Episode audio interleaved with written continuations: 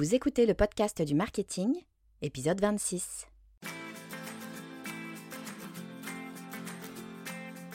Bonjour et bienvenue. Je suis Estelle Ballot et je suis ravie de vous recevoir sur le podcast du marketing. À chaque épisode, je vous propose d'analyser les techniques marketing qui marchent, pas à pas et très concrètement, pour développer votre activité. Avant de commencer cet épisode, je tiens vraiment à tous vous remercier pour votre soutien. Grâce à vous, à votre fidélité, à tous ces épisodes de podcast écoutés et à toutes les personnes qui ont eu la gentillesse de prendre un peu de leur temps pour me laisser un avis 5 étoiles sur iTunes, bah, grâce à tout ça, depuis la semaine dernière, le podcast du marketing est classé deuxième podcast marketing en France. il ressort même en seconde position sur Google. J'ai même eu la première position euh, pendant une journée. Donc c'est complètement dingue. Euh, autant vous dire que je suis sur un petit nuage.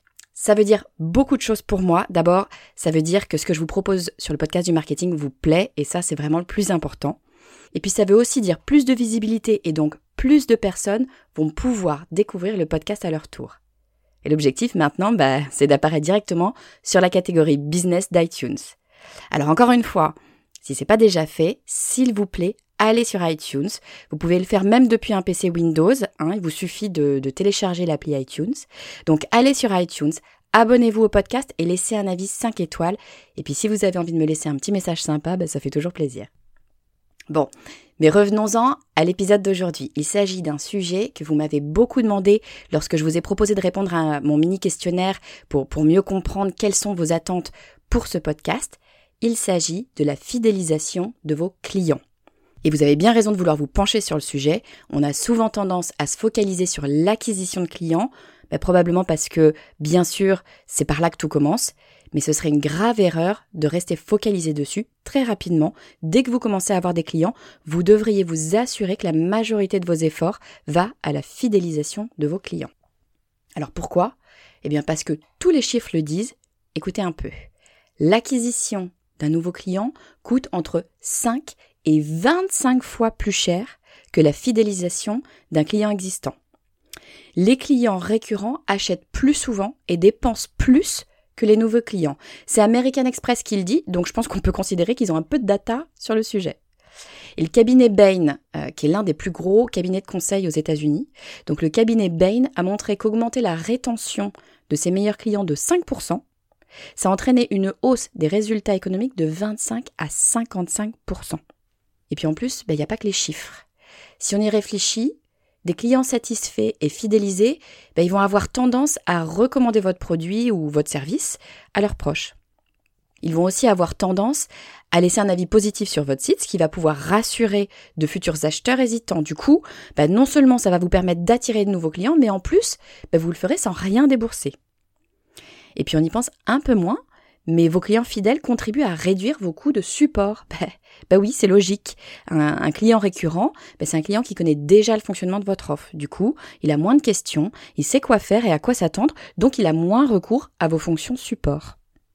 Alors vous allez me dire, ok, c'est très bien tout ça, mais les stratégies de fidélisation, bah, ça a un coût. Alors pour certaines, oui, pas pour toutes, hein, loin de là, mais pour celles qui ont un coût, ben, il faut les voir plus comme un investissement. C'est un investissement bien plus rentable que celui que vous allez engager pour attirer de nouveaux clients. Alors attention, je ne suis évidemment pas en train de vous dire qu'il faut arrêter toute pub ou tout investissement dirigé vers l'acquisition de clients. Non, surtout pas. Je dis juste qu'il ne faut pas faire que ça et que vous avez tout intérêt à utiliser une part conséquente de votre budget et de votre temps à vous occuper de vos clients existants. Alors justement, Comment faire pour fidéliser vos clients? Ce que je vous propose aujourd'hui, c'est six stratégies de fidélisation. On commence avec la première, ce n'est peut-être pas celle à laquelle vous pensez immédiatement quand on vous dit fidéliser, c'est travailler son image, et notamment à travers les réseaux sociaux. Alors quand on pense aux réseaux sociaux, on pense souvent notoriété. C'est vrai que c'est un formidable outil pour se faire connaître. Mais les réseaux sociaux vont évidemment bien plus loin. Si vous les utilisez correctement, ils vous permettent de créer une véritable relation avec votre audience. Et ça, c'est de l'or, parce qu'une relation, c'est sur le long terme. On se voit régulièrement et surtout on se connaît. Et quand on se connaît, ben on fait naturellement beaucoup plus confiance. Et passer à l'achat, eh ben c'est d'abord faire confiance. Ce produit est bon, ce produit est bon pour moi, je prends la bonne décision en achetant ce produit. Donc travailler son image et notamment personnifier sa marque, faire en sorte que l'on puisse s'en sentir proche, c'est primordial pour installer cette notion de confiance avec ses clients. Alors pour reprendre l'exemple des réseaux sociaux, comment est-ce que ça se matérialise? Eh bien notamment par le fait de ne pas parler systématiquement de la marque, mais de parler de sujets qui intéressent vos consommateurs. En fait, bah, c'est comme une relation entre amis. Si vous ne parlez que de vous en permanence, bah, il y a de bonnes chances pour que tout le monde en ait vite marre. En revanche, si vous parlez de sujets d'intérêt commun, bah, alors les discussions vont être bien plus riches. Et eh bien pour une marque, ça veut dire savoir parler de sujets d'intérêt pour son audience au lieu de parler systématiquement d'elle. Par exemple, mettons que vous vendiez des robots culinaires. Alors bien sûr, vous avez tout intérêt à parler de votre formidable robot culinaire et de tout ce qu'il sait faire.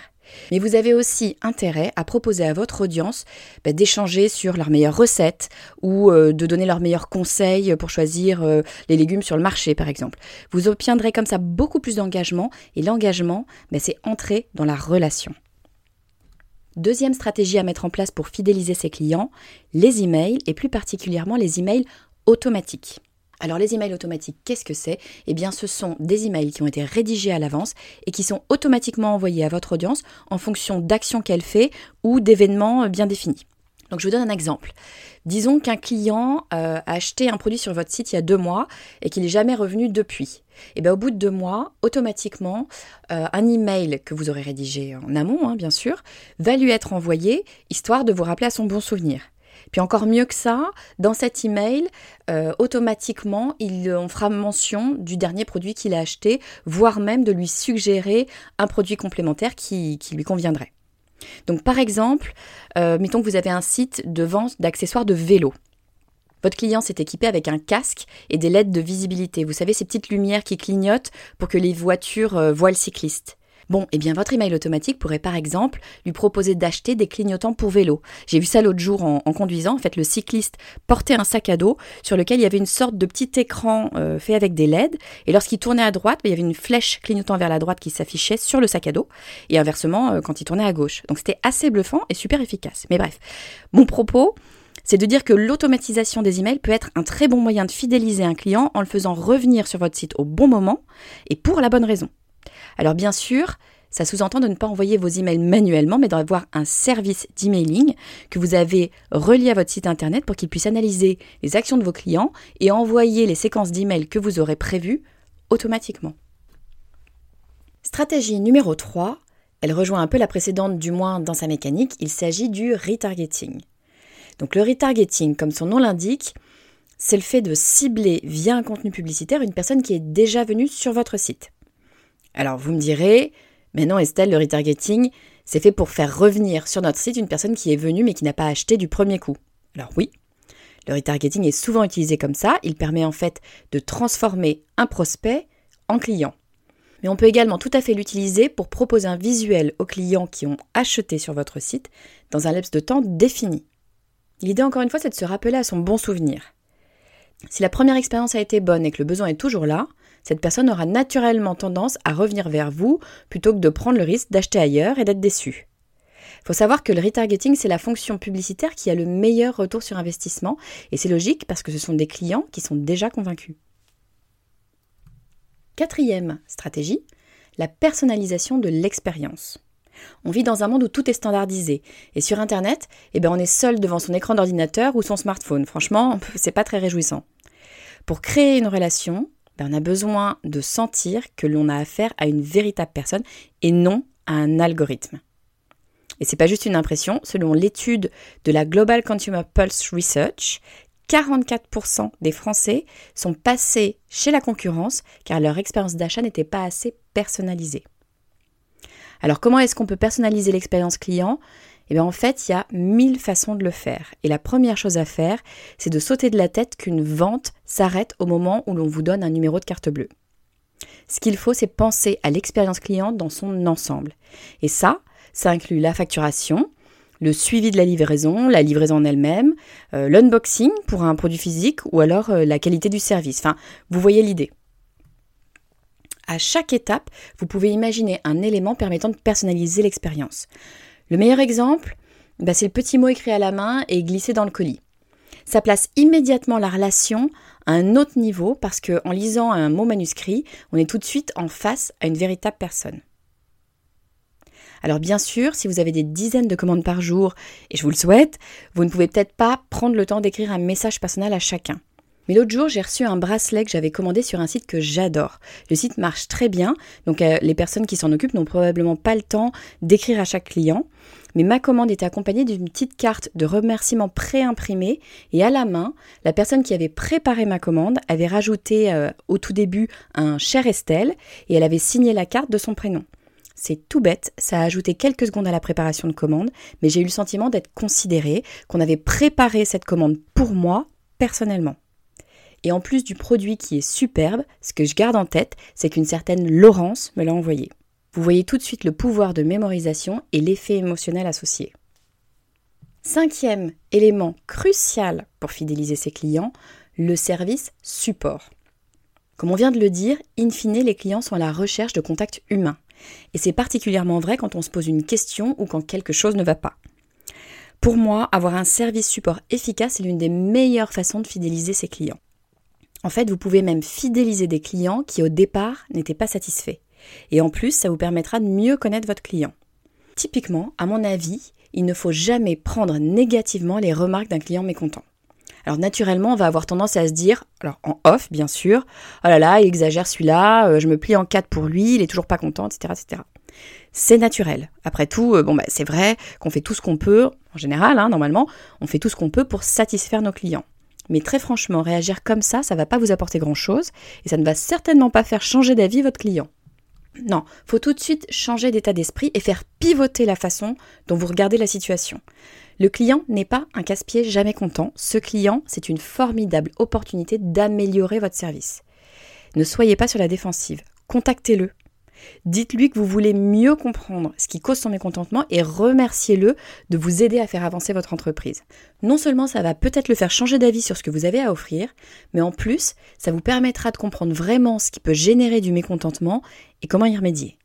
En gros, vous changez une expérience négative en expérience positive pour votre client, mais aussi pour vous. On en arrive à notre sixième stratégie et c'est très logiquement de mettre en place un programme de fidélisation. Alors c'est logique, c'est dans le nom, mais encore faut-il penser à le mettre en place et définir son contenu. Alors votre programme de fidélisation pourra prendre plusieurs formes, mais le mécanisme le plus classique, c'est euh, plus vous achetez, plus vous êtes récompensé. Et la récompense pourrait être euh, un cadeau par exemple ou une réduction. Avec cette stratégie, vous incitez votre client à continuer de dépenser chez vous plutôt que chez le voisin de façon à obtenir un avantage. Et en plus de faire croître vos ventes mécaniquement, ben, un programme de fidélisation, ça a un autre avantage, c'est celui de vous donner accès à l'adresse email de la personne.